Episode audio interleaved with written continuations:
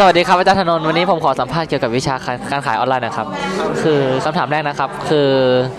อ่าเทคนิคของอาจารย์อาจารย์มีเทคนิคการสอนยังไงบ้างครับเทคนิคการสอนวิชาออนไลน์ของผมคือผมใช้โซเชียลเน็ตเวิร์กเป็นการเป็นสื่อการเรียนการสอนนะครับโดยใช้ YouTube Facebook Line Instagram แล้วก็พอดแคสต์ครับ แล้วข้อสองคือข้อข้อดีคืออาจารย์อาอาจารย์มี ข้อดีของวิชาอาจารย์มีอะไรบ้างเหรอครับ ข้อดีของตัวนี้คือมันสามารถให้เด็กใช้ประกอบอาชีพจริง เพราะว่ายุคนี้ต้องใช้ออนไลน์ในการทำมาค้าขายครับ